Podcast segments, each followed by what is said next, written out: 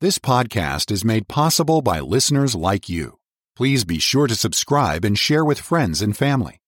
To help support this ministry, please visit walkwiththeking.org forward slash donate. Thank you for listening. All right. Thank you very much. And hello again, radio friends. How in the world are you? Doing all right? Yes, this is your friend Bob Cook. I'm glad to be back with you. We're looking at 1 Timothy chapter 1. We're just about finished with our consideration of that beautiful doxology that the Apostle Paul gives us in verse 17 of, of 1 Timothy 1. Now unto the King eternal, immortal, invisible, the only wise God, be honor and glory forever and ever. Amen. We talked about honor the last time we got together. Let's just stop for a moment on this word glory. Honor and glory.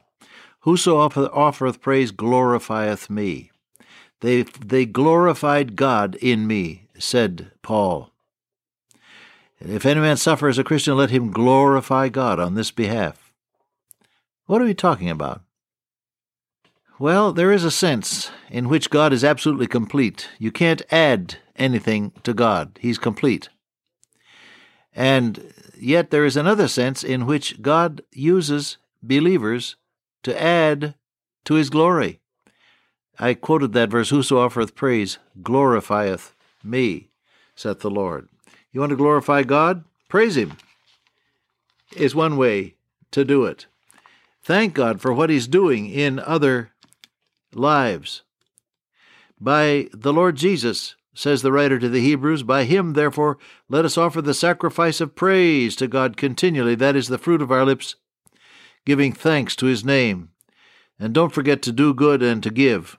For with such sacrifices, God is well pleased. You want to glorify God, do the things that please Him. Glory, honor, and glory. Unto you it is given in the behalf of Christ not only to believe on Him, but also to suffer for His sake. Given to me, said Paul, to fill up that which is left behind of the sufferings of Christ for His body's sake, that is, the church. There is this whole mystical concept of the fact that God uses believers and the church as a whole to add to the luster of His glory and His name, that in the ages to come, come He might show the exceeding riches of His grace in His kindness to us through Christ Jesus, says Paul. The glory of God. Whether therefore you eat or drink, or whatsoever you do, do all to the glory of God, says Paul in 1 Corinthians. Glorifying God. Do you want to give some thought to that in your own life? Adding to the luster of God's glory by what you say and by what you do. Interesting concept, isn't it? Oh my, the glory of God. The sight of the glory of the Lord was like devouring fire on the top of the mountain, as the children of Israel beheld it. A cloud covered the tent of the congregation, and the glory of the Lord filled the tabernacle. The priests could not stand to minister because of the cloud, for the glory of the Lord filled the house of the Lord at Solomon's temple. The heavens declare the glory of the Lord. The angel of the Lord came upon them, this is the shepherds, and the glory of the Lord shone round about them and they were sore afraid.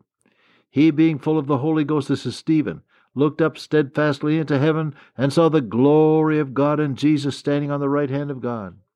And then the personal awareness of God's glory, 2 Corinthians 3 we all with open face, beholding as in a mirror the glory of the Lord, are changed into the same image, from glory to glory, even as by the Spirit of the Lord.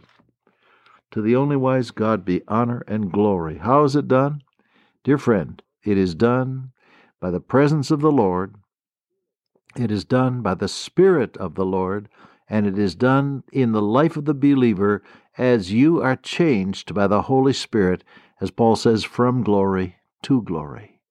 And in a marvelous miracle of God's grace, you add to the luster of God's shining glory to all eternity.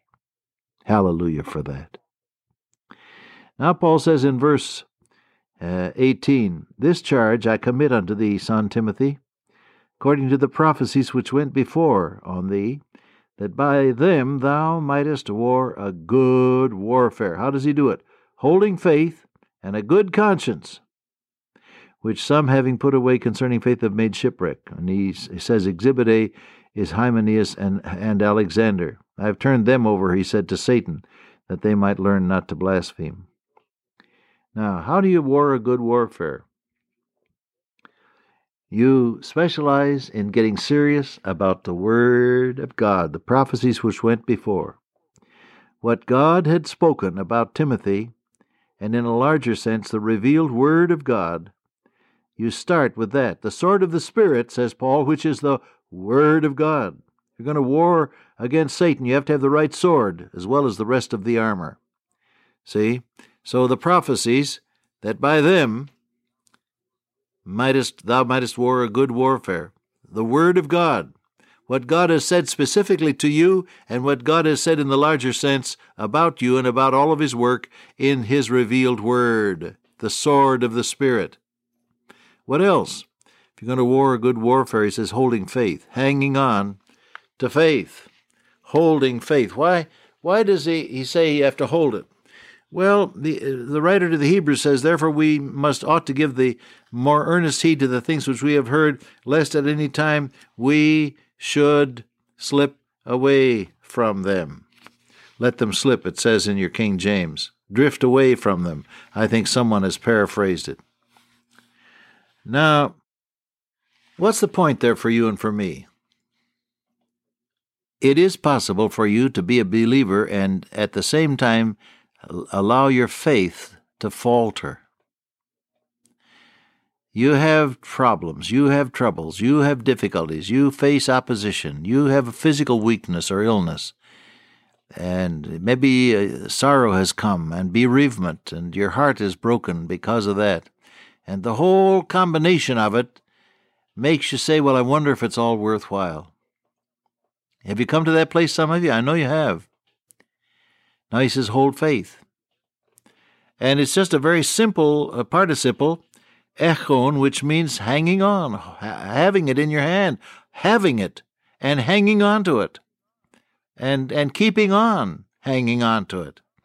It's always too soon to quit, it's always too soon to give up, and it's always too soon to ask questions of doubt and wonder if it's, if it's really worthwhile. Yes, it's worthwhile. Yes, God is alive. Yes, He knows about me. Yes, He loves me. And yes, He has an eternal purpose concerning me. And I'm just going to believe Him in spite of everything. That, my friend, is what He's talking about here. You want to fight against the, the adversary, the devil? You want to war, war a good warfare? Start with the Word, the written Word, as applied by the Holy Spirit of God who indwells the believer. And then He says, hang on to faith. Believe God no matter what. It's what I call the hallelujah anyway syndrome. Hallelujah anyway. No matter what, I'm going to believe God. I suppose the best illustration of that is found in Daniel, isn't it? Where you have these three Hebrew young men who, when the command was given to bow down before that golden image, hey, that was a big one, wasn't it? Do you know how tall that was? I'll turn back to Daniel just to refresh my own memory, but I think it was something like 90 feet high. That's an awful lot of gold, isn't it? Nebuchadnezzar set up this big image, and uh, and he said the the height was three score cubits. That's sixty. Sixty, three score is sixty, and a cubit was about eighteen inches, wasn't it? So that's about ninety feet high. Boy, oh boy, that was a big one. So he set it up there, and then he gave this command. He said, Now everybody gather round, and when you hear the symphony orchestra begin to play, you bow down to the image. Anybody doesn't do that, I'm going to throw them in the furnace. Well, everybody did, because they didn't like the idea of being thrown in the furnace. It's apt to be fatal. Everybody, that is, except these three Hebrew young men. And so they were promptly dragged before the king, who was almost apoplectic with rage. Somebody had dared to disobey his uh, edict. And he said, I'll give you one more chance. If when you hear the symphony orchestra start to play, you bow down, that'd be fine. But if you don't, I'm going to throw you that same hour into the burning fiery furnace. Well, they said, We're not worried, O king, about this whole matter. Our God, whom we serve, is able to deliver us from the burning fiery furnace. He's able to deliver us. That's Daniel 3:17. I'm looking at it right now. And he will deliver us out of thy hand, O king. But if not, be it known unto thee, O king, we will not serve thy gods nor worship the golden image which thou hast set up. That's what we're talking about. Faith. No matter what, I'm going to be true to God. No matter what, I refuse to bow down to evil. No matter what, I refuse to compromise with the world. No matter what, I belong to God and I'm going to trust Him. That's what he's talking about here, holding faith. Now put that to work today, will you? Because every one of us during any given day faces difficult times and problems and things that would cause us maybe to doubt or wonder. And some of you live in an atmosphere where you're just you're just besieged by problems. Some of the dear ones who listen to this very broadcast are just covered with problems and you're you don't know which way to turn. And and any amount of my talking with you or somebody else's well-intentioned lecture doesn't change the circumstances, does it? You say to yourself bitterly, Yeah, how little they know of what I'm going through. And they tell me to trust the Lord. Yes, well, we do trust you. You know why? Because it works. Trust your blessed Lord. Don't falter. Oh, my brother, do not falter, said the poet. Can't you fully trust your Lord? He said, I will never leave thee nor forsake thee, so we may boldly say, The Lord is my helper. That's that's what it means. Holding faith. Hang on. Don't give up. God is still on the throne. He didn't go off the throne this morning. You know, God is still on the throne. Hallelujah. Trust him. He'll see you through. Now, what's the other side about this matter of warring a good warfare? He said, holding faith and hanging on to a good conscience. You see, a guilty conscience is a deterrent, as, as any psychologist knows, to learning. It's also a deterrent to productivity on the job, and a guilty conscience cuts off the effectiveness of your witness for the Lord. Your words may be ever so correct, but if you're guilty before Him, you're holding some unconfessed sin before Him, then He just He does He doesn't bless you uh, in in the same way a good conscience. Herein do I exercise myself, said Paul, to have always a conscience void of offense toward God and toward men. He said, I work at it. I want a clean conscience. How do you get a clean conscience? He said, How much more shall the blood of Christ purge your conscience from dead works to serve the living and true God?